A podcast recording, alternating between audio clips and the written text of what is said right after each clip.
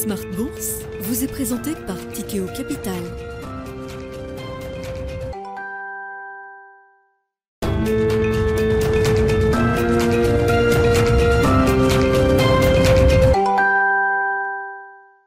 C'est reparti pour Smart Bourse, votre double dose quotidienne de marché en direct sur Bismart. Chaque jour à la mi-journée, 12h30, 13h. Et en fin d'après-midi, la grande édition pendant une heure à partir de 17h en direct, rediffusée à 20h sur Bismart TV. Émission que vous retrouvez chaque jour en replay sur bismart.fr et en podcast sur l'ensemble de vos plateformes. Au sommaire de cette édition ce soir, le pivot de la Banque Centrale euh, Européenne qui n'est pas un pivot euh, dovish, euh, mesdames, messieurs. Non, c'est un, un pivot sacrément au quiche que nous a délivré Christine Lagarde cet après-midi à l'issue d'une décision qui a vu un relèvement de 50 points de base des taux directeurs de la Banque Centrale Européenne, ce qui était anticipé par le marché. En revanche, le discours qui était attendu au quiche l'est peut-être encore plus que ce qu'on pouvait euh, imaginer, puisque Christine Lagarde le dit de manière explicite, endossant d'ailleurs la stratégie de la Fed du higher for longer. Les taux vont monter plus haut que ce que vous anticipez et y rester pour plus longtemps que prévu. Hit and stay, c'est la stratégie résumée par euh, Christine Lagarde pour la Banque centrale européenne à travers 2023. Ainsi, les taux doivent continuer de monter significativement à un rythme soutenu, comprenez des pas encore de 50 points de base pour le prochain meeting et peut-être le suivant euh, encore. Et ces taux vont devoir atteindre des niveaux suffisamment restrictifs au-delà de ce que le marché anticipe aujourd'hui. Christine Lagarde l'a dit tout à l'heure dans sa conférence de presse. Et ce maintien à un niveau de restriction monétaire important eh bien, se poursuivra autant que nécessaire pour euh, casser la demande et euh, être sûr que l'inflation reviendra bel et bien à 2% sur l'horizon de projection de la Banque Centrale Européenne qui a été rallongé à 2025. il faut d'ailleurs aller regarder dans le détail de l'horizon 2025 pour euh, trouver qu'à partir du troisième trimestre, quatrième trimestre 2025, oui, on pourrait avoir une inflation globale qui reviendrait à 2% en zone euro. Évidemment, ces hypothèses sont euh, très fragiles, assez peu pertinentes d'ailleurs, il faut le dire. Ce sont des projections de la part de la Banque Centrale européenne. Et ce qui c'est le signal envoyé aujourd'hui par Christine Lagarde. Signal qui est bien reçu par les marchés, puisqu'on voit euh, une correction euh, obligataire très importante en Europe, avec euh, des taux allemands, des taux longs allemands qui prennent 10, 15 points de base. On prend 20 points de base sur le 10 ans espagnol et jusqu'à 30 points de base sur le 10 ans italien aujourd'hui. Et il faut noter d'ailleurs, c'est assez remarquable pour le souligner, une grande divergence entre le marché obligataire américain et le marché obligataire européen aujourd'hui. Grande correction sur les marchés européens, alors que le marché euh, obligataire euh, américain, lui, reste très sage avec des taux qui continuent même de se détendre encore un petit peu au lendemain du discours de Jérôme Powell, puisqu'on a un 10 ans euh, américain qui s'établit autour de 3,45% au moment où on se parle. Voilà donc pour les sujets du jour avec nos invités de Planète Marché dans un instant. Et dans le dernier quart d'heure, le quart d'heure thématique de Smart Bourse, comme une fois par mois, nous évoquerons les sujets, les enjeux de la finance solidaire avec Frédéric Villot, le fondateur de Mediatico qui sera avec nous en plateau à partir de 17h45.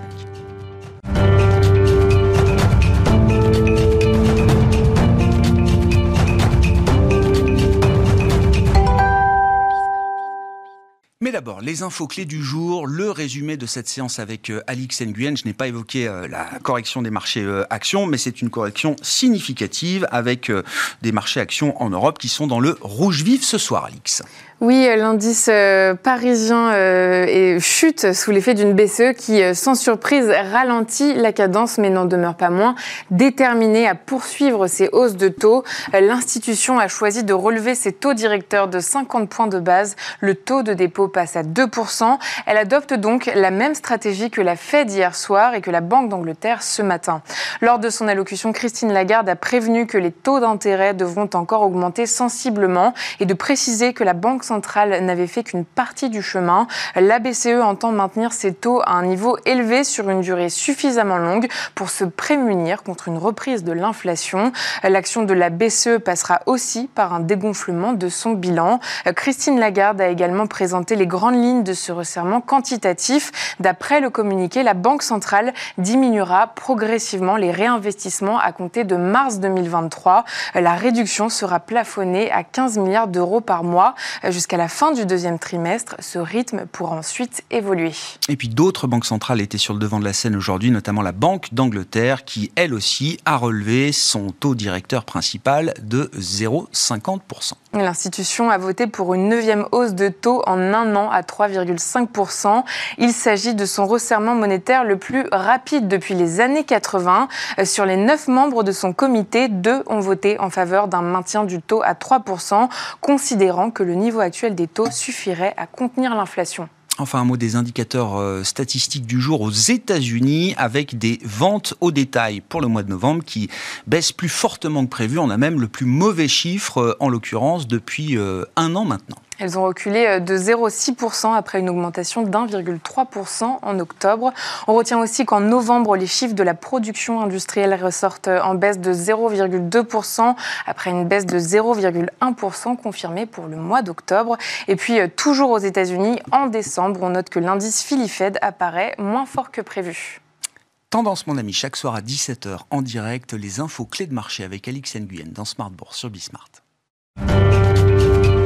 フフフフ。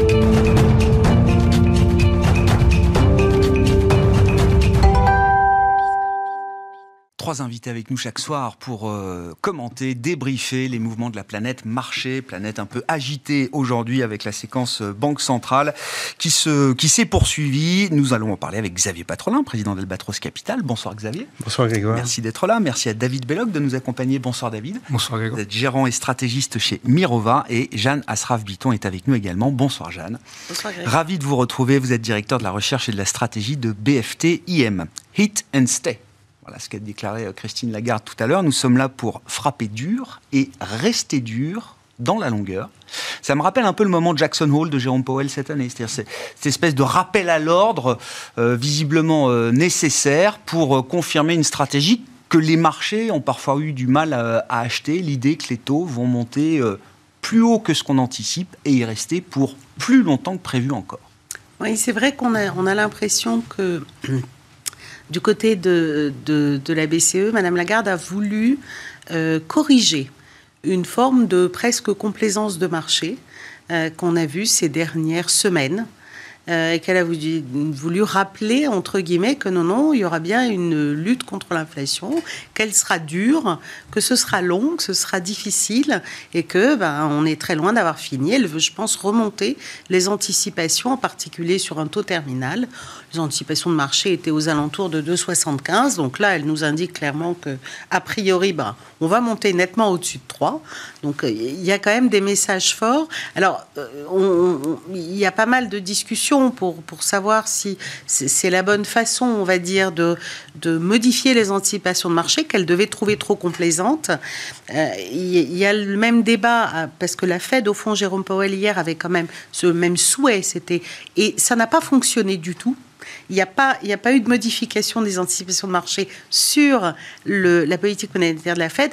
Et donc, on pourrait presque, euh, à contrario, se dire que, ce qui, est en deuxième lecture, hein, se dire qu'au fond, bah, elle est plus crédible que Powell. Parce que quand elle dit je vais vraiment y aller, bah, les marchés achètent. euh, la nouvelle ou achètent le, le réancrage de la politique monétaire. Là où hier, quand Powell a dit non mais attendez, euh, ça va durer longtemps, c'est pas fini, on va être obligé de maintenir le taux terminal plus longtemps, blabla. Bon, les marchés s'en fichent. Enfin, il n'y a eu aucune réaction de marché ou presque. Il s'en fiche aujourd'hui, mais Jérôme Poel a, a déjà délivré un, un message très dur, encore une fois, à Jackson Hole. Je pense que c'était un moment un Oui, peu mais il y avait- pivot euh, dans la, la stratégie de la Fed pour réancrer des anticipations de marché. C'était considérablement, considérablement détendu au cours de, de l'été. hein. C'est le problème, C'est pour ça que est-ce que c'est pas un peu le moment Jackson Hole de Christine Lagarde? Alors, ça s'était détendu avec euh, autour d'un élément qui était que les marchés commençaient à pricer une récession, davantage de récession. On l'a vu sur les prix du baril. Et donc, en écho, on voyait ces anticipations qui commençaient à se répandre en se disant ça va être beaucoup plus facile que ça. Maintenant, euh, c'était vrai aussi en Europe avec cette espèce de détente. Alors, d'abord, les nouvelles économiques sont un peu meilleures que ce qu'on pensait tous. Mais en plus, euh, en termes d'inflation, euh, surtout en Europe, mais c'est pas non plus, c'est pas faux non plus aux États-Unis. Les nouvelles sont pas aussi bonnes que le marché veut bien le croire. Euh, et à notre avis, il y a un élément qu'on retrouve partout dans tous les pays, euh, au Japon, en Europe, euh, au Royaume-Uni, en, aux États-Unis, partout, c'est que les déséquilibres sur le marché du travail ne se sont pas encore résorbés. Et je pense que c'est à la surprise des banquiers centraux. Powell, hier, a, essayé d'évoquer des pistes. Apparemment, ils essayent de réfléchir aux raisons. Alors, ils disent que peut-être les, les chefs d'entreprise maintenant adoptent des comportements un peu différents. Eh oui, plus conservateurs. Oui, puis parce que quand on, qui sont presque des comportements de pénurie. Conservateurs dans le sens, je conserve ma force de travail. Exactement. Plutôt que de la virer au moindre vent qui tourne. Voire je, réduire le temps de travail. Voire je stocke, entre mmh. guillemets. Mmh. C'est-à-dire, je préfère avoir une ou deux personnes en trop. C'est trop difficile de recruter. Et de l'autre côté, et c'est vrai aux États-Unis, au Japon, etc., il y a un problème aussi de, main-d'œuvre, entre guillemets, du côté de l'offre, entre guillemets. Et avec l'immigration qui est plus faible. Donc ils se retrouvent tous avec des pressions salariales. Donc on a beaucoup expliqué ou tenté d'expliquer que la situation en, zone euro, notamment en matière de dynamique euh, d'inflation, cyclique, structurelle, sous-jacente, etc., n'était pas la même que les États-Unis. Mais en fait, vous êtes en train de dire, si, c'est exactement la même situation. et donc, Christine Lagarde va suivre exactement le même chemin que Jérôme Powell, avec quelques mois de retard. Moi, pour moi, Grégoire, ça fait des mois que je dis c'est exactement la même situation, en particulier sur les fonctions salariales. La grande différence, c'est que nous avons en plus une crise énergétique. Donc, c'est une, une, une, différence très importante, mmh. effectivement, mais en plus, elle brouille les cartes, parce que c'est un aléa et dont on ne sait pas très bien comment faire. Euh, on voit euh, les prix de l'électricité là qui rebondissent, en même temps le gaz qui revient. Gazprom nous dit je vais couper les flux. En fait, ils les augmentent depuis le jour où ils ont dit qu'ils allaient les couper. Mm. Ce qui est quand même exceptionnel. Donc on voit les prix. Donc en fait, grosse, grosse incertitude en eurozone, plus grande qu'aux États-Unis, mais même problématique de demande intérieure qui, est une problématique à laquelle les, banquiers centraux ne s'attendaient pas. Et je pense que la, le rééquilibrage ou la résorption des déséquilibres post-Covid est très long, très compliqué et que beaucoup plus que ce à quoi on pouvait s'attendre, en tout cas sur le marché du travail. Hmm. David, vos commentaires. Alors, sur la réunion et le, la, la, conférence de presse de Christine Lagarde spécifiquement euh, aujourd'hui. S'il y a urgence et s'il faut aller euh, encore plus haut pour encore plus longtemps, pourquoi perdre du temps avec une hausse de 50 points de base seulement euh, aujourd'hui? Alors, Alors qu'on était lancé sur 75 et qu'on aurait très bien pu justifier avec un discours aussi agressif que 75 était encore légitime peut-être à ce stade. C'est vrai que j'étais un peu surpris par, euh, par une hausse de 50 BP et une annonce de deux hausses consécutives potentielles de 50 BP euh, dès 2023 euh, et non une hausse de 75 comme ça avait été évoqué par Schnabel il y a quelques semaines et qui finalement aurait pu peut-être davantage convenir au marché tout en euh, enfin, tout en étant restrictif au niveau des conditions financières.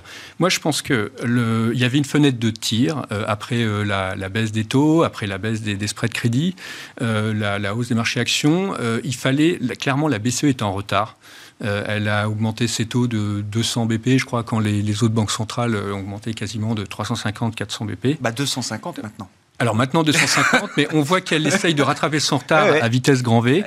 Et euh, a fortiori, euh, dans un, une situation où euh, finalement la macro est relativement résiliente, euh, on a eu plutôt des bonnes surprises au niveau de la production industrielle. On pourra évoquer le sujet mais également au niveau des, ventes au détail et d'une manière générale une, une, zone euro finalement qui. Euh, L'Allemagne n'est pas en récession. Récession industrielle peut-être, mais récession globale non, et peut-être peut-être même pas au quatrième trimestre. Le dernier IFO en Allemagne montre que peut-être que le quatrième trimestre sera encore un trimestre zéro plus pour l'Allemagne. Voilà, donc, donc elle avait aussi, elle a un besoin de renchérir l'euro, puisque pour, enfin, pour importer de la désinflation, donc là-dessus c'est Paris gagné. On est, on est maintenant à 0,6. Et donc, il y avait une fenêtre de tir. Pour autant, là où je suis quand même beaucoup plus étonné, c'est par rapport à l'inflation salariale. Pour l'instant, on n'a pas du tout, enfin, de ce qu'on observe en termes de chiffres, la dynamique d'inflation salariale en zone euro par rapport aux États-Unis, où on est à 5-6% en rythme annuel. Le, la, Fed et les États-Unis ont un problème d'inflation principalement domestique, avec un vrai déséquilibre offre-demande sur le marché de l'emploi. C'est vrai qu'il y a 3 ou 4 millions de, travailleurs en fait qui manquent hein, sur le marché d'emploi aux États-Unis. J'avais pas en tête ces, ordres de grandeur sur la zone euro, et en tout cas, ça s'est pas concrétisé par les mêmes dynamiques d'inflation salariale. Donc, on a quand même des chiffres d'inflation euh, en zone euro qui restent très liés euh, à la diffusion des prix de l'énergie, euh, à hauteur de deux tiers. J'avais en tête, on a effectivement une composante énergie, une composante alimentaire, et, l'inflation corps salariale reste quand même à ce stade, certes trop élevée par rapport au au target de la Banque centrale, mais pas au niveau de, de, de, des niveaux américains. Donc en cela, euh, je trouve qu'elle tape, elle tape très très fort. Donc encore une fois, pour rattraper son retard, mais, mais euh, euh, je pense que c'est. Euh, j'espère simplement que ça va être bien euh, compris et, bien, et par le marché, puisque le marché, il y a, quand même un volte-face dans la bah communication oui, mais par rapport aux derniers, aux derniers mois qui est quand même assez, assez net là. Ah ouais je trouve, ce soir. Enfin, et, et, il fallait être aussi explicite sur l'idée que, alors il y a un meeting, le prochain est en février, je crois, le suivant doit être au mois de mars, que ces deux meetings-là, ce sera 50 points de base, en tout cas l'hypothèse centrale et le scénario central endossé par la présidente de la BCE.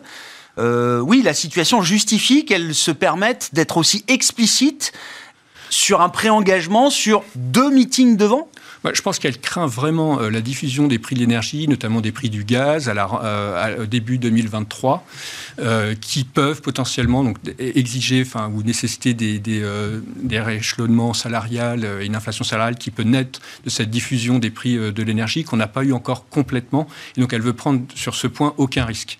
mais il y a du risk management aussi dans ce discours et dans cette tonalité qu'elle a adoptée aujourd'hui on veut gérer un, oui, en même un temps, risque sur des cru, anticipations euh, ou sur des salaires. Oui, alors après j'ai cru comprendre aussi qu'elle était prête à, se, à, à, assurer un découplage euh, de la politique monétaire euh, européenne, enfin zone euro par rapport à la politique américaine. Ah bah oui. Donc c'est un signal quand même extrêmement Ouais, fort ouais. au moment où euh, la, la Fed semble quand même, alors certes n'a pas pivoté puisque le job n'est pas euh, fait. hein. Je- euh, clairement, on a encore cette inflation salariale, on a encore ce déséquilibre. Donc, je pense que Powell a clairement maintenu cette target à 5, voire même au-delà, et le fait qu'il resterait on hold toute l'année 2000, Ouais. euh, 2023. Ils sont 17 sur Euh, 19 à endosser cette stratégie d'avoir des taux à plus Voilà. de 5% tout au long de 2023. Voilà. Pour autant, on a vu un géopole, enfin, de mon point de vue, qui était au quiche, mais pas plus que ça, et assez satisfait du travail réalisé euh, hier soir.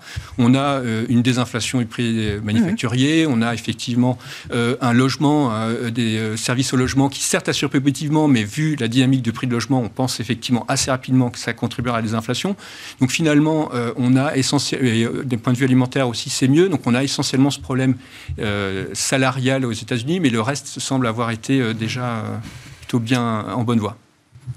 Xavier, l'idée de la grande divergence, alors les marchés vont vite, hein, mais c'est euh, c'est assez remarquable de, de voir sur euh, une journée comme ça autant de divergences entre les taux américains et européens. C'est-à-dire que les taux américains, le 10 ans, euh, ne bougent pas, voire se détend encore un petit peu, alors que les taux européens euh, sont à la hausse et violemment. C'est du 15, 20 BP, 30 BP pour les taux périphériques en Europe quand les taux euh, américains vont dans l'autre sens. C'est rare de voir des mouvements aussi divergents sur une séance. Oui, mais l'année 2022 aura carac- va se caractériser par un espèce de schisme. 23 ou Non, de- je- 2022. C'est- 2022, d'accord, et on est encore en fin. Oui, oui, oui, oui. Mais euh, oui, 2022, c'est une année de, de césure euh, et, et- et qui crée euh, le conflit ukrainien, crée un schisme majeur et probablement une rupture. Alors c'est peut-être un peu présomptueux de ma part, mais une rupture en termes de, compétitivité énergétique entre les deux, deux parts de l'Atlantique. Et donc, il ne faut pas s'étonner, d'une certaine façon, que les stratégies de banque centrale intègrent cette dimension-là. Au fond, euh, la déflation ou la désinflation de la zone euro sur ces 10-15 dernières années avait toute une série de facteurs, mais notamment un facteur qui était le sponsoring du gaz russe.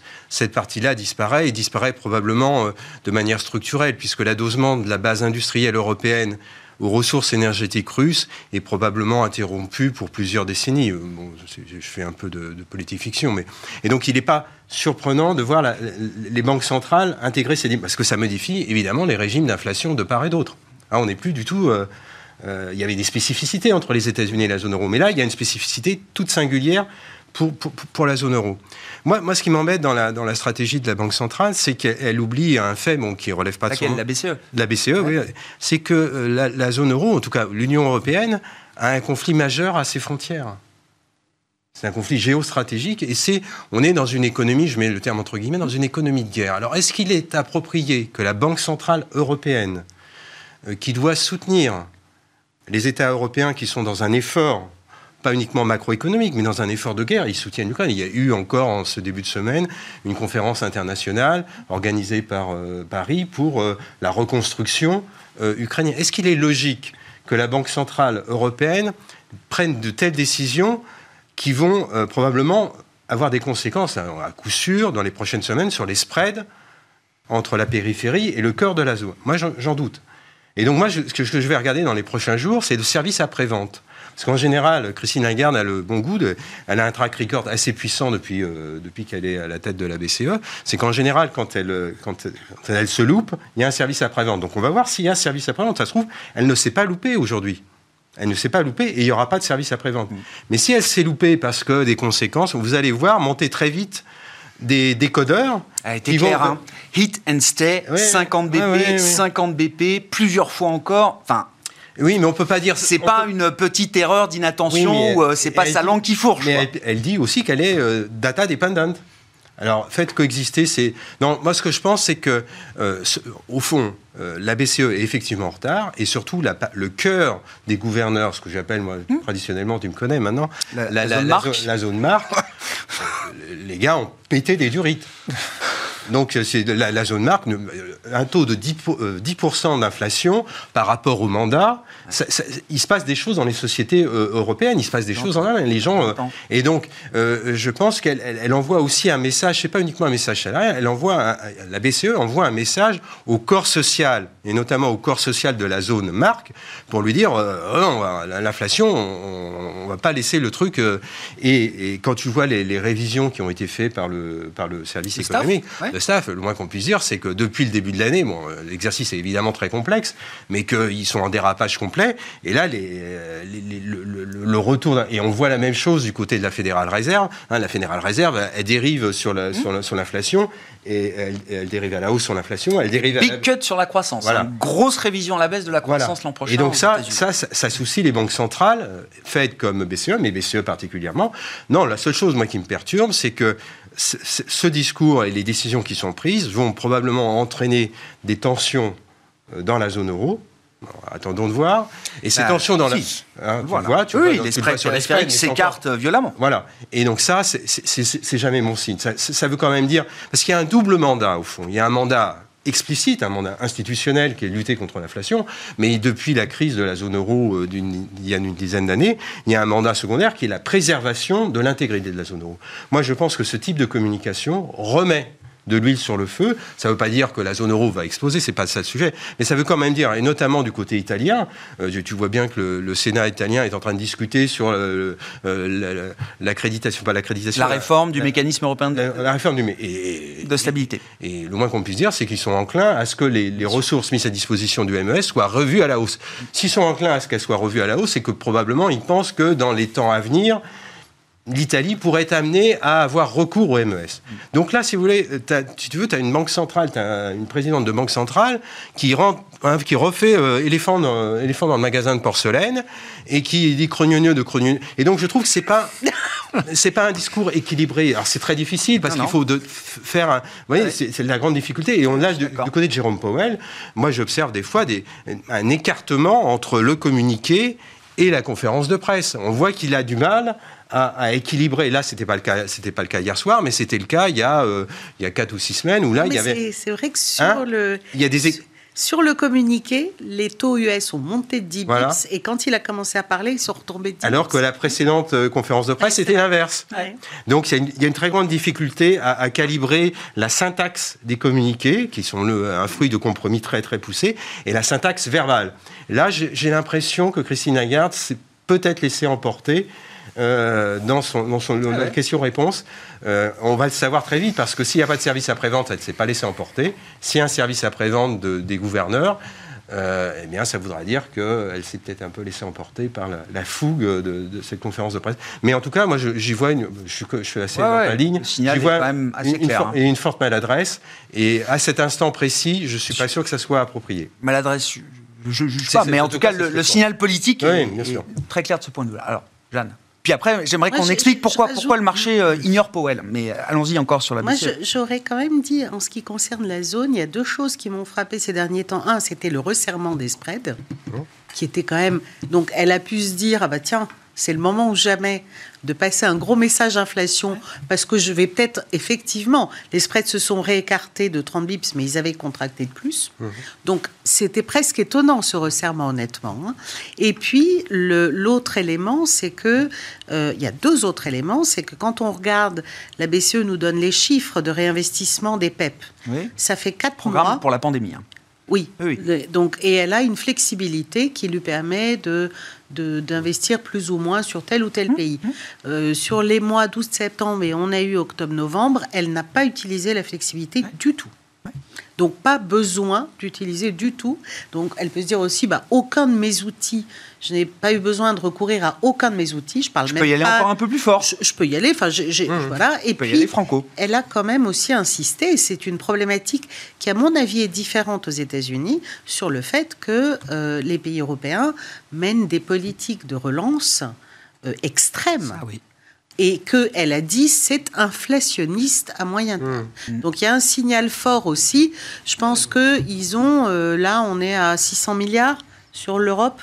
Émissions nettes l'an prochain? Non, pas les ah. émissions nettes, juste les plans énergie. Ah oui, les plans énergie, d'accord. Oui, oui, qui vient avec oh bah, quasiment oui, 200 de l'ordre 2-3 points de PIB par, euh, par État. Hein. Oui, bien sûr. Et, et, on va se retrouver. Donc, il y, a quand même un message, et je pense que la BCE va être très embêtée en début d'année avec le mur de dette qui arrive hein, en janvier-février, et puis ensuite avec euh, des émissions nettes qu'elle ne pourra pas du tout absorber. Alors, la petite victoire d'Ovich quand même du jour, c'est que le, la stratégie de réduction de bilan sera très graduelle et, commencera à partir de début mars, là où certains imaginaient qu'on pouvait attaquer peut-être dès janvier. Euh, pourquoi pas. C'est la contrepartie du 50 points de base, euh, peut-être, ou en tout cas du discours très agressif il y a quand même hein, des petites graines pour les colombes, quoi. Oui, oui, tout à fait, ouais.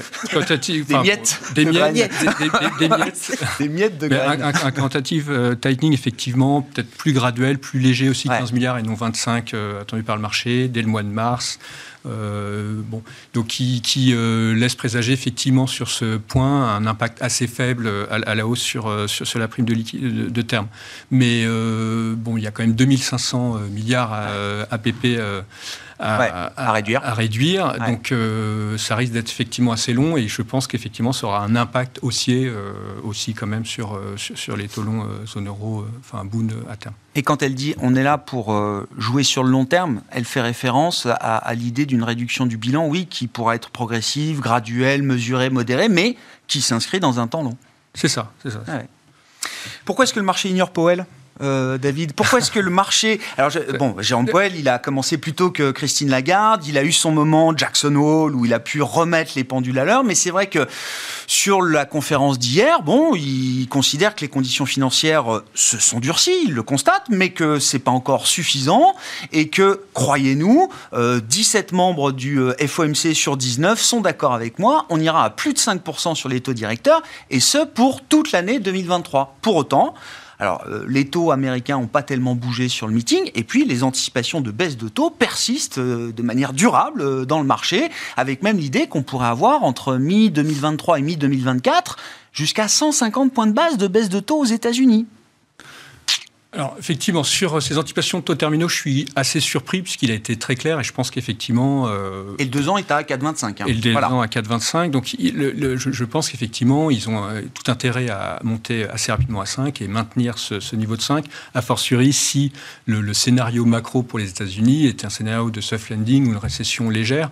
D'ailleurs, la Fed a évoqué 0,5% de croissance 2023, donc ce n'est pas, pas vraiment une récession, hein. c'est un ralentissement euh, technique.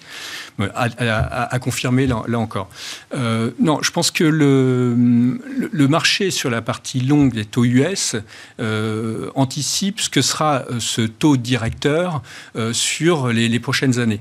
Et je pense que là-dessus, Powell, la Fed, a, gagné beaucoup en crédibilité et les intervenants sont assez sereins par rapport à la capacité de la Fed à euh, juguler cette inflation, y compris salariale, euh, pour euh, atterrir sur une inflation peut-être à 3% salariale à terme par rapport aux 5-6 actuels, qui, compte tenu des, des, gains de productivité, correspondrait donc à non, une inflation de 2 salariale, gain de productivité, ça nous fait des taux à 3. Donc, à moyen long terme, c'est quelque chose d'assez cohérent. Sur la partie... Donc, le marché a plus confiance dans la stratégie de la Fed que ce que laisse transparaître Jérôme Powell lui-même. D'une certaine manière, Jérôme Powell, il dit il faut qu'on continue, il y a du boulot à faire encore, et le marché dit mais c'est bien, vous l'avez fait, vous allez le faire, et, et même peut-être euh, l'inflation sera revenue à des niveaux euh, euh, suffisamment confortables pour vous permettre peut-être d'ajuster un petit peu à la baisse vos taux directeurs fin 2023. Un peu complaisant, hein. je pense qu'il faut quand même attendre les prochains chiffres de d'emploi en janvier. Euh, on a quand même encore un marché du travail qui est clairement euh, tendu. Donc c'est pas, c'est loin d'être gagné. Je pense qu'il y a peut-être un peu de complaisance. Il y a aussi tout simplement des niveaux de taux qui sont attractifs. Euh, si on anticipe un mouvement de désinflation, à partir du moment où on accorde ce crédit à la Fed euh, futur et euh, des, donc finalement un niveau de taux à 4,2 sur du 2 ans qui est extrêmement attractif dans, mm. dans, cette optique, on n'a pas nécessairement envie de, de, de, vendre. Il y a un flux acheteur marginal ah sur ces niveaux, quoi, tout simplement. Bon. Comment vous comprenez effectivement le, rationnel qui amène des investisseurs à imaginer que la Fed soit en mesure de baisser ses taux à partir de 2023, malgré le fait que Jérôme Powell essaye de repousser ce, pricing? Alors, il n'y est peut-être pas allé avec la manière forte hier, il a peut-être été un peu plus cool que les fois précédentes, mais quand même, c'est quelque chose qui lui plaît pas, et 17 membres du FOMC sont d'accord avec lui euh, de ce point de vue-là. Non, mais là aussi, il y a une dualité dans l'inflation, c'est un peu comme les vagues au bord de au bord, de, d'une plage. Des fois, elles, s'additionnent. Et là, c'est exactement ce qui s'est passé. C'est on a eu la vague, euh, qui vague un peu pénurique, qui était due euh, euh, au Covid. On le voit sur les biens, les biens industriels, les biens manufacturés. Et le marché voit très bien qu'il y a une bosse et qu'on est, on est dans une phase de reflux. Donc ça, c'est une première bonne nouvelle. Et d'ailleurs, c'est ce qui explique la, baisse de, l'inflation tendanciellement. Par contre, on voit que sur les biens non manufacturés ou les services, on, est globalement sur un plateau. Et donc le marché escompte que progressivement, sur, une grande partie de la, première partie de l'année, euh, premier semestre de l'année prochaine, on commence à avoir un reflux. Donc le sentiment, c'est que le point haut est derrière nous et que le phénomène va être peut-être plus lent, mais qu'il va y avoir une érosion. Euh, la Fed semble dire attention, euh, là on est sur des biens euh, non manufacturés ou sur les services, et donc il peut y avoir quelque chose de plus structurel dans l'inflation, pas nécessairement conjoncturel. Et le débat est un peu là-dessus. Le marché postule que c'est, ça reste du conjoncturel, ça reste du cycle, y compris la partie service cœur. Hein, il s'est beaucoup focalisé là-dessus. Il n'y a pas de modification. Euh, il y a des modifications structurelles, mais c'est pas copernicien. On n'a pas changé de régime d'inflation comme on l'entend très régulièrement. Et donc il y a, y a, ce combat. Hein.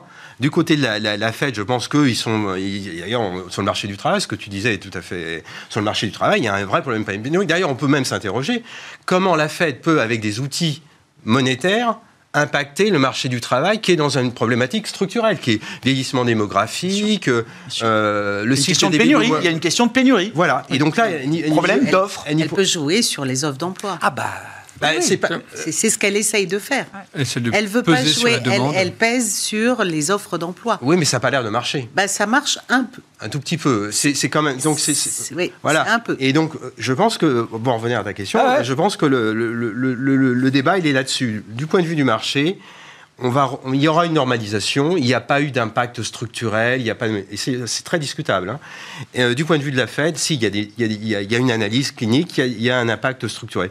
Moi, j'ai tendance à dire, euh, là, pour l'instant, je suis dans une situation un peu normande. Pourtant, j'ai des origines bretonnes, euh, et je dis quand même que ce qui se passe. ce qui se passe quand même sur les services, le fait qu'on est sur un plateau, alors c'est un plateau tout récent, c'est un plateau depuis l'été, quoi, au fond. Donc, c'est pas suffisant. Euh, mais, je ne serais pas surpris qu'on voit, qu'on voit, qu'on voit une inflexion, euh, une, une, inflexion bercière. Et à ce moment-là, bah, ça va conforter le marché. J'observe que sur les obligations indexées, euh, hein, sur du 10 ans ou du 5 ans aux États-Unis, ça a bien reflué. On est à 2,25 ou 2, ou 2,30, 2,35. Donc ça veut dire que y a, même sur des obligations indexées sur l'inflation américaine, ça, ça, passe. Donc c'est un vrai sujet pour, pour, pour, la Fed. C'est pas du tout la même chose en, Europe. Hein. C'est une autre limonade, comme on dit. Hein. Jeanne, moi, il y a un truc qui me frappe dans, dans, le FOMC. Encore une fois, en septembre, date du dernier meeting avec des projections de la Fed.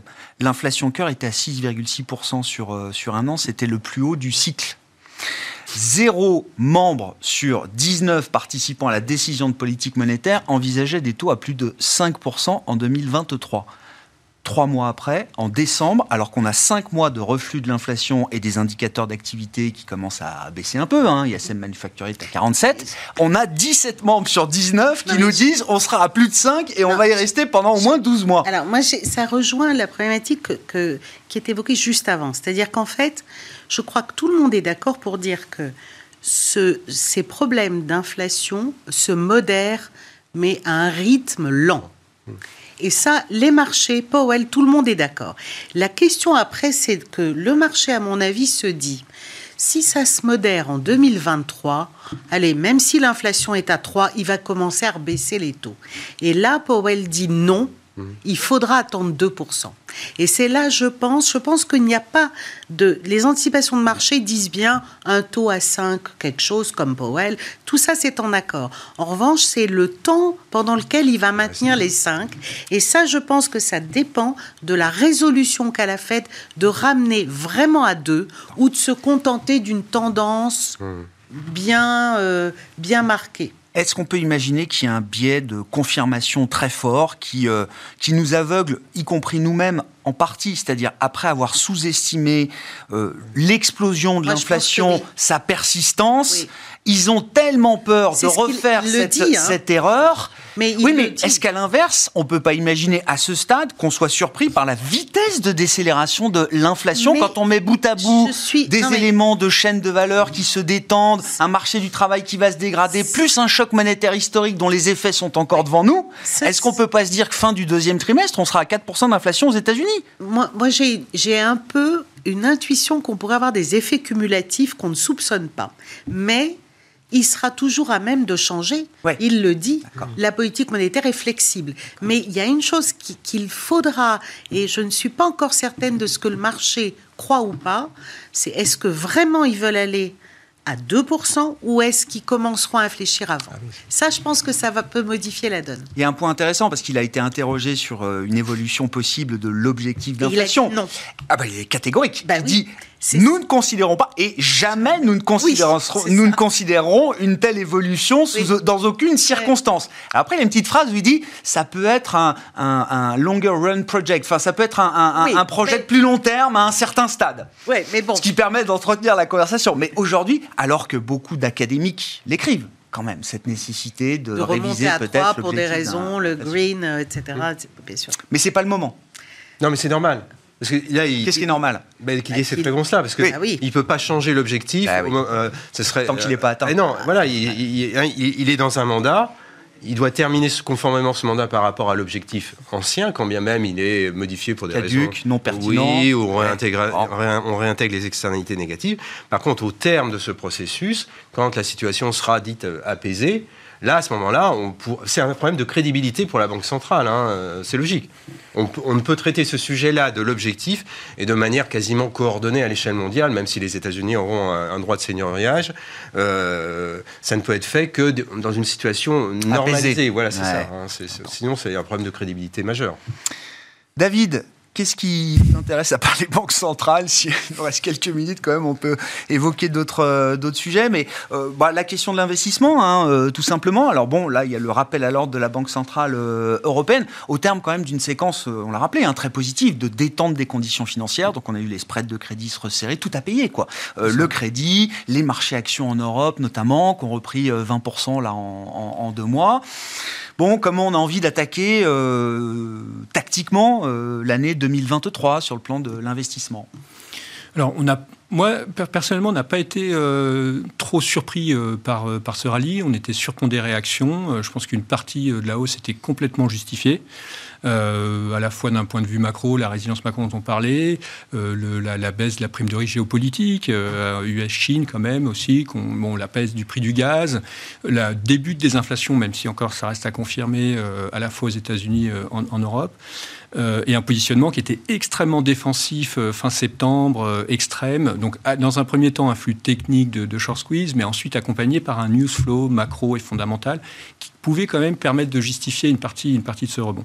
Là, c'est vrai qu'on arrive, euh, donc, euh, mis à part la baisse d'aujourd'hui, à des niveaux, notamment sur le marché action, qui sont euh, entre, entre moins 10 et, 0 sur, sur la partie européenne. Mm. C'est contenu. Donc, je pense que le marché allait un peu vite.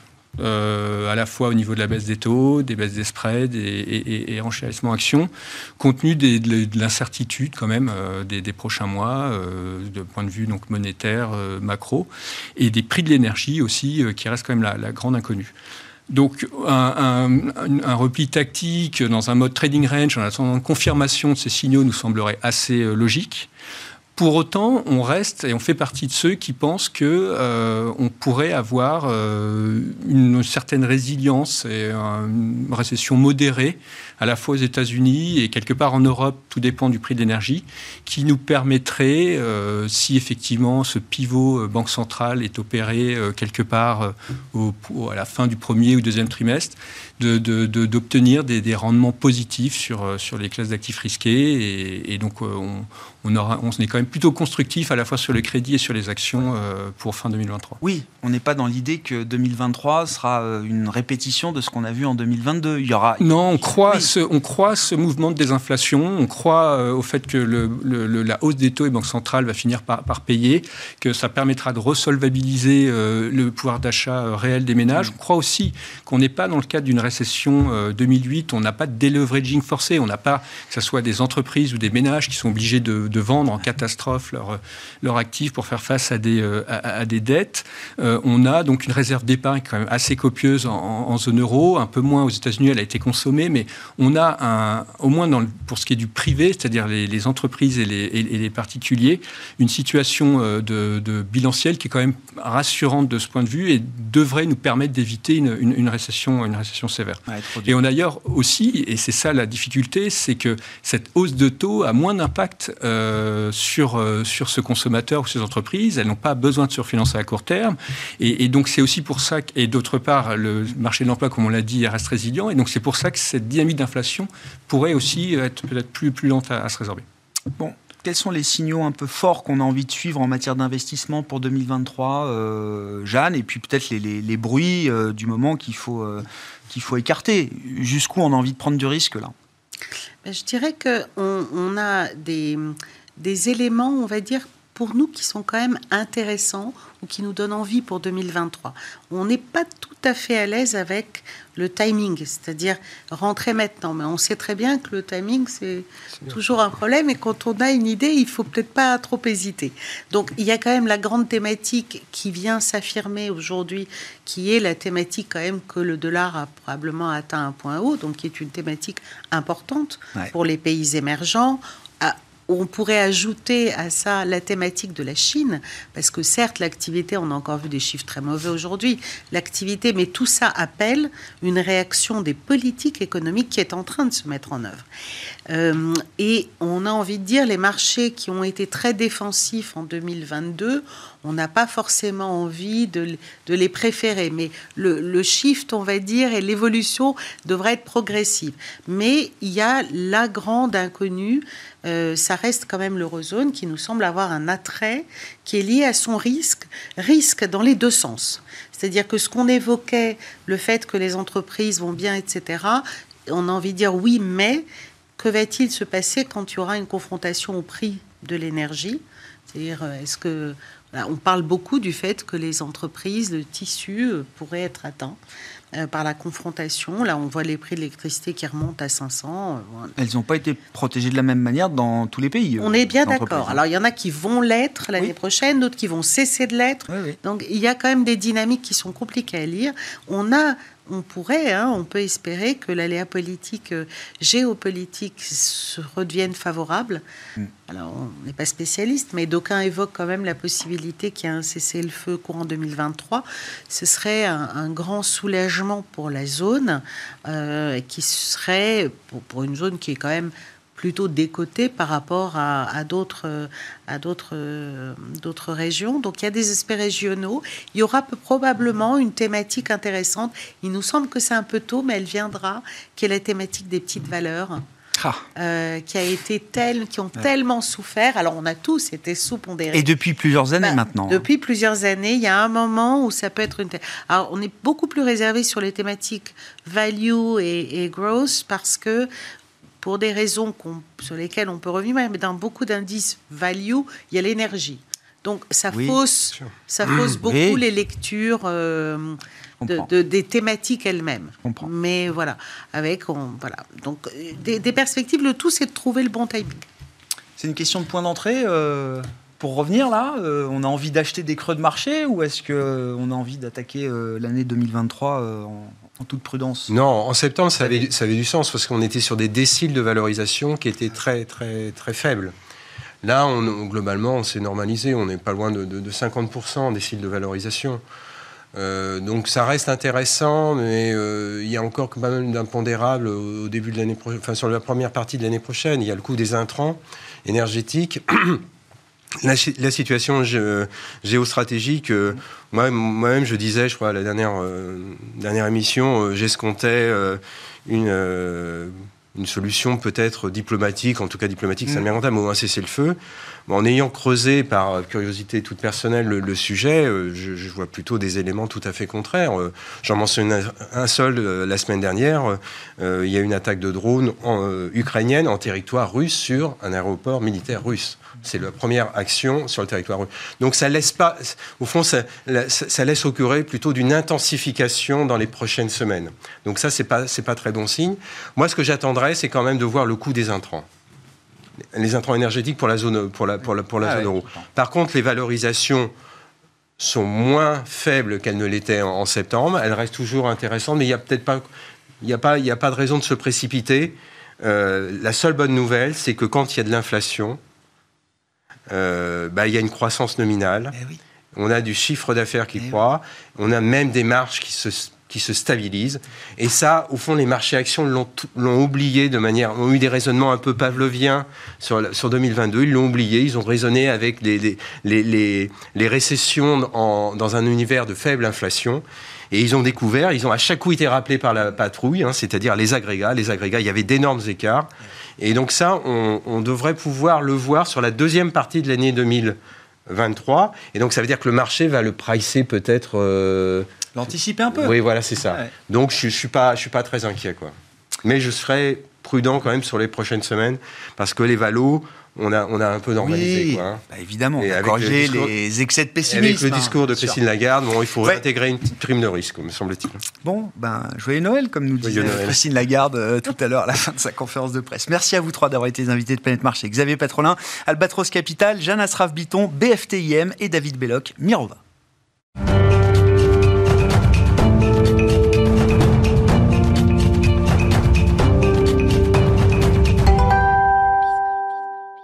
Le dernier quart d'heure de Smart Bourse chaque soir, c'est le quart d'heure thématique et une fois par mois, nous retrouvons Frédéric Viau, le fondateur de Mediatico, pour évoquer les enjeux et les sujets du moment pour euh, l'économie sociale et solidaire et l'économie à impact, comme on l'appelle aujourd'hui. Frédéric, bonsoir. Bonsoir Grégoire Fabien, bonsoir à tous. Merci. beaucoup d'être avec nous chaque mois pour euh, évoquer les questions d'argent et de sens qu'on veut donner à son argent, puisque c'est quand même le sujet de l'économie euh, à impact.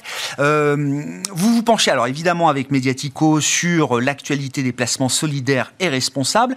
Et euh, ce mois-ci, vous êtes euh, focalisé notamment sur euh, le segment des banques éthiques. Les banques éthiques, les fonds d'investissement éthiques, parce que c'est dans l'actualité. C'est peut-être aussi un petit peu l'esprit de Noël, parce que là, chez Mediatico, on sort d'une émission sur comment faire un Noël éthique. On a invité Rejouer avec des jouets de seconde main, un label Emmaüs, où vous mm. pouvez trouver des petit cadeau vraiment pas cher, mais quasiment neuf. Euh, on a invité et petit cadeau aussi, la, la, carte cadeau. Euh, voilà, jusqu'au 24 décembre à 17h, vous pouvez faire un cadeau encore, même si tous les magasins sont fermés. Mais c'est quand même, et surtout parce qu'il y a pas mal de scandales dans l'actualité, qu'on s'est dit, tiens, on va aller creuser un petit peu cette question-là.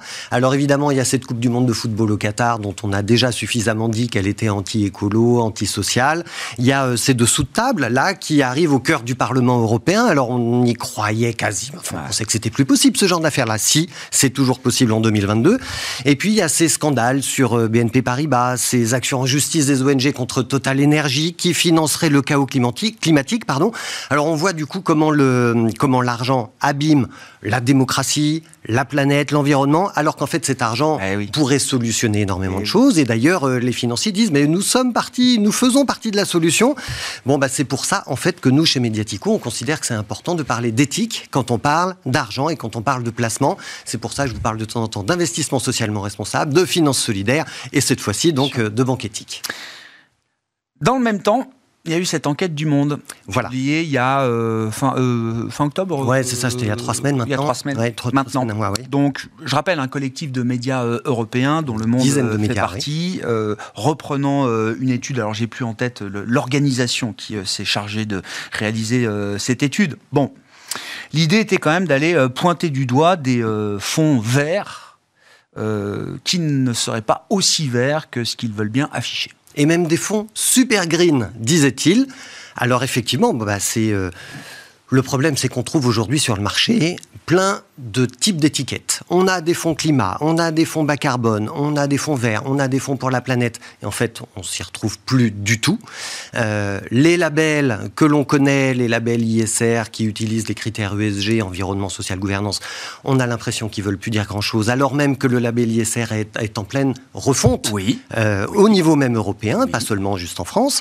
Et en fait, on comprend plus, alors qu'en France, si je prends juste les fonds verts, eh ben, ils pèsent quand même plus de 2000 milliards d'euros d'investissement. Donc on se dit à quoi est-ce qu'on est en train de jouer là en ce moment? Donc il y a ces médias qui font une enquête. Euh, L'enquête a voulu vérifier si ces fonds verts luttent vraiment contre le réchauffement climatique. C'est pas est-ce qu'ils sont verts? Ça veut rien dire. Est-ce qu'ils sont verts? Est-ce qu'ils sont pas verts? Est-ce qu'ils luttent contre le réchauffement climatique comme ils disent s'y engager C'est ça la question de fond. Et alors un exemple que cite euh, Le Monde parmi parmi d'autres évidemment, l'américain BlackRock par exemple, il a un placement euh, qui s'appelle énergie durable, 6 milliards de dollars d'investissement. Il est censé exclure le charbon, le pétrole et le gaz et ne financer que l'énergie, que les énergies propres. Et qu'est-ce qu'on trouve à l'intérieur de, ce fonds-là? Euh, On voit que ces trois plus gros actifs sont des électriciens allemands avec RWE, italiens avec Enel et américains avec Nextera. On voit que euh, ces acteurs-là produisent la moitié de leur électricité à partir des hydrocarbures. Et donc, évidemment, bah, ils sont pas super green.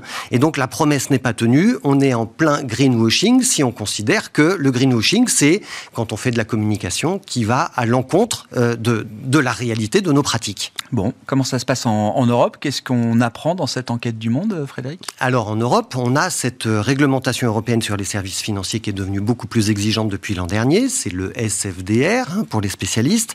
Euh, les fonds d'investissement durable, donc il y a plusieurs articles, le 6, le 8, le 9. Bon, les fonds d'investissement durable, ils doivent être durables à 100%. C'est pas 99, c'est 100%. C'est ce que dit la réglementation européenne. Et ça, c'est l'article 9. Or, l'enquête du Monde et de ces euh, 10 médias européens nous dit que sur les 800 fonds classés article 9 en Europe, la moitié investit encore sur les énergies fossiles ou dans le secteur aérien, qui sont les deux secteurs les plus émetteurs de CO2, donc qui ne luttent pas du tout contre le réchauffement climatique. Et on apprend aussi qu'en France, Total Energy figure dans 10% des fonds durables. Et même, il y a une autre étude qui nous dit que Total Energy figure dans 19% des fonds ISR en France.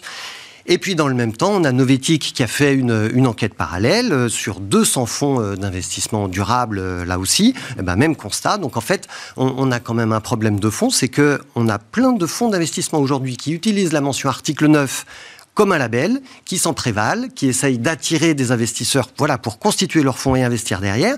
Sauf que ça ne représente pas la réalité de ce qu'ils font. Il y a un mensonge sur la plaquette d'information. Et puis, bon, bah, on sait que la Commission européenne s'en préoccupe. Elle a décidé de changer sa réglementation SFDR en 2023. Et donc, ça va démarrer en janvier. L'aboutissement, c'est décembre 2023. La Oui, il y a un rapport de faire 200 les- pages qui arrive. hein. Voilà. Oui, oui. Je- On a eu, alors je- renvoie, petite page euh, promo euh, Smart Bourse, je renvoie à l'émission qu'on a faite la semaine dernière, jeudi dernier, je crois, il y a une semaine, avec le directeur de gestion de Mirova, euh, notamment. Euh, Il y avait aussi Tikeo et, et Candriam Mm. qui, qui étaient là justement sur cette, cette enquête du monde. Parce que Mirova, ils ont huit fonds qui sont pointés du doigt et nommés dans euh, cet article et cette enquête du monde sur les 388 fonds qui sont euh, cités. Des fonds article 9, évidemment. chez Mirova, avec des parts grises de quelques pourcents dans ces fonds article 9. Quand on regarde les parts grises, ben, on retrouve effectivement, vous avez cité, alors c'était l'exemple chez BlackRock, mais euh, chez Mirova, on trouve du NL, on trouve du Nextera, on trouve du NG. Je veux dire, c'est des boîtes, c'est des, boîtes c'est des vont... Non, non, mais attendez, euh, Frédéric, c'est des boîtes qui vont, et c'est pas des promesses à 50 ans, c'est des boîtes qui ont engagé des investissements sur 2, 3, 5 ans, des dizaines de milliards d'euros pour déployer des dizaines je dis bien des dizaines de gigawatts de puissance électrique générée par des énergies renouvelables. C'est bien plus que le programme euh, de relance nucléaire euh, français, euh, etc. Hervé Guez le disait mieux que moi, je vous renvoie encore une fois à l'émission et je ne veux pas parler à sa place si il devient interdit quand on veut faire de l'impact et participer à la transition énergétique, s'il devient interdit d'investir dans ces entreprises qui, encore une fois, vont dépenser des dizaines de milliards pour installer des dizaines de gigawatts de capacité électrique renouvelable, qu'est-ce qu'on fait? Alors, vous aviez, vous aviez titré, non mais je vous comprends très bien, Grégoire, vous aviez titré la grande tromperie. la semaine dernière, la grande tromperie et la faut mettre des fonds indiciels. BlackRock, c'est une chose. Là, on parle de gérants, voilà. Là, on parle de gérants actifs, de conviction, qui ont un niveau d'expertise. Encore une fois, je, je, je, tape pas sur BlackRock, c'est des fonds indiciels, c'est de la gestion indicielle. Les indices sont mal fichus, très bien. Là, on parle de gens qui ont un niveau d'expertise quand même sur ces questions climatiques et de transition énergétique, peut-être sans égal sur la place parisienne, quand on parle du métier de la finance. Et je n'ai aucun doute sur la conviction euh, d'Hervé Guez, des équipes de recherche de Mirova, euh, parce qu'évidemment, on ne peut pas mettre tout le monde dans le même panier. Euh, j'entends, moi, cette grande fatigue des gérants verts. Effectivement, la réglementation s'est énormément durcie à l'encontre de l'ensemble du secteur de l'investissement et en particulier du secteur ESG. C'est pas par hasard c'est aussi parce qu'il y a une demande sur le marché. Et ça fait quand même, moi, chez Mediatico, ça fait dix ans que je regarde ce que font des fonds comme Mirova, ce que fabrique le secteur de l'ISR. Et ça fait dix ans, au moins, qu'on se dit, mais quand est-ce que ce secteur émerge dans l'opinion publique? Quand est-ce qu'on vend des produits responsables aux consommateurs, aux clients des banques? Quand est-ce que ça arrive sur le marché? Ça y est, peut-être qu'on commence à y être. Donc évidemment, le sujet arrive dans le débat public. Donc je n'ai pas de doute sur la conviction des équipes de Mirova, de Candriam, voilà, des, des gérants verts mais, sur la pertinence de l'étude, en l'occurrence, alors, vous l'avez bien oui, compris. Mais la, deuxième chose qu'il faut avoir en tête, c'est que ça fait dix ans qu'on se bagarre. Euh, aujourd'hui, on arrive à un moment où on, commence à démocratiser ce sujet dans l'opinion publique. Et donc, par conséquent, on voit apparaître une exigence des consommateurs qui ne veulent pas qu'on les prenne pour des billes. Voilà. Les, Mais moi, je ne sais pas si l'épargnant final, il, ne veut pas voir euh, NL, NJ ou Nextera, quand bien même, quand on lui explique que ces boîtes-là vont encore développer pour des dizaines de milliards d'euros d'investissement, c'est engagé, hein, c'est pas des engagements à 50 ans qui seront pas tenus, ça. C'est dans les, dans les plans des boîtes qui sont à 2, 3, 5 ans. En fait, Grégoire, j'entends très bien. Ce que disent les consommateurs au travers de la voix des ONG. Les consommateurs, ils parlent pas tout seuls, c'est les ONG. Alors les ONG sont dans une, sont dans une position assez radicale aujourd'hui, mais comme l'est de plus en plus le secteur associatif, le secteur de l'économie sociale et solidaire avec lequel nous on est en contact permanent, mm. euh, l'ensemble des citoyens, le monde de la politique aussi est de plus en plus radical. En fait, c'est la société qui se radicalise. Peut-être que les gérants de fonds l'ont pas vu arriver aussi vite. Ça, c'est une vraie question euh, qu'on peut se poser aussi, mais voilà, il y a cette exigence et les consommateurs, les épargnants et les gens qui veulent ne veulent pas qu'il y ait tromperie sur la plaquette de présentation. Si on leur dit on investit 100% durable, il faut que ce soit 100% durable. Bah Ou alors on dit c'est 60%, Mais Hervé Gaz, c'est 40%. Hervé Gaz, il considère qu'investir dans NL ou dans NJ, ça fait partie justement de la finance à impact et de la manière dont on doit faire la transition bien énergétique sûr, Mais, mais il disait aussi... C'est pas une tromperie vis-à-vis du, de l'épargnant final. Ce que hein. disaient vos invités aussi, c'est que ça sert à rien de mettre tout le monde ah, en article 8 ça, oui. Euh, pour qu'il n'y ait plus personne en article 9 parce qu'on les déclasse, parce qu'en fait ils sont pas assez bons. Euh, il n'y a plus personne dans l'article 6. Donc en fait, si, si on refait un magma article 8 dans, lequel tout est mélangé, ça veut rien dire non plus. Moi, je pense qu'on mériterait beaucoup, beaucoup plus d'avoir une segmentation très claire entre, vous avez dit, le monde n'est pas noir ou blanc, il n'est pas vert ou brun, le monde est gris, et il y a plein de nuances de gris, comme tout le monde sait. Et donc, effectivement, est-ce qu'on est très gris, gris-blanc est-ce que... Mais, mais, mais disons-le, ne, ne trompons pas, en fait, euh, les citoyens. En fait, on, on parle de démocratie dans cette affaire-là. Si la transparence sur l'information n'est pas faite, on se trompe sur euh, nos choix de société. Et en fait, ce qu'on veut, c'est que la finance, qui a un pouvoir considérable pour changer la société, nous dise ce qu'elle est véritablement en mesure de faire. On veut surtout pas qu'elle nous mente. Bon, Après, les positions de ces fonds, elles sont publiques. hein. Il n'y a rien de caché, il n'y a pas de complot et c'est pas la grande tromperie. hein. Chacun peut aller voir. Non mais Alors, attendez, mais vous mais connaissez vrai, les journalistes. Le Monde ou Ah, d'autres, ben, ah, ils font non, des titres c'est pas- vendeurs. Mais n'empêche que D'accord, mais toutes les positions de ces fonds sont publiques. hein. Ce sont des fonds publics. hein. ce sont des fonds publics, mais vous savez très bien aussi que tous les investisseurs vont pas aller chercher les petites lignes pour comprendre Ben, comment sont composés les fonds. On regarde le titre Chacun du journal ou le travail. titre Ah, du bah fonds oui, d'investissement, et en fait, on a plutôt envie d'y croire au début. Oui, mais Et- un épargnant engagé qui veut donner du sens, il faut aussi qu'il fasse un peu son travail, quoi.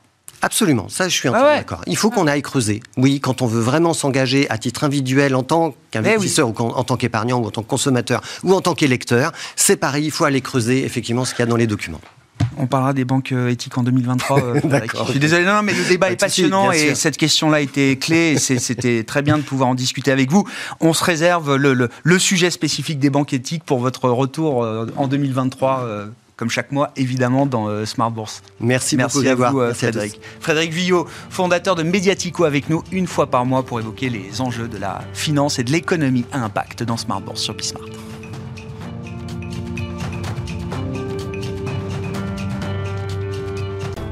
Smart Bourse vous a été présenté par Tikeo Capital.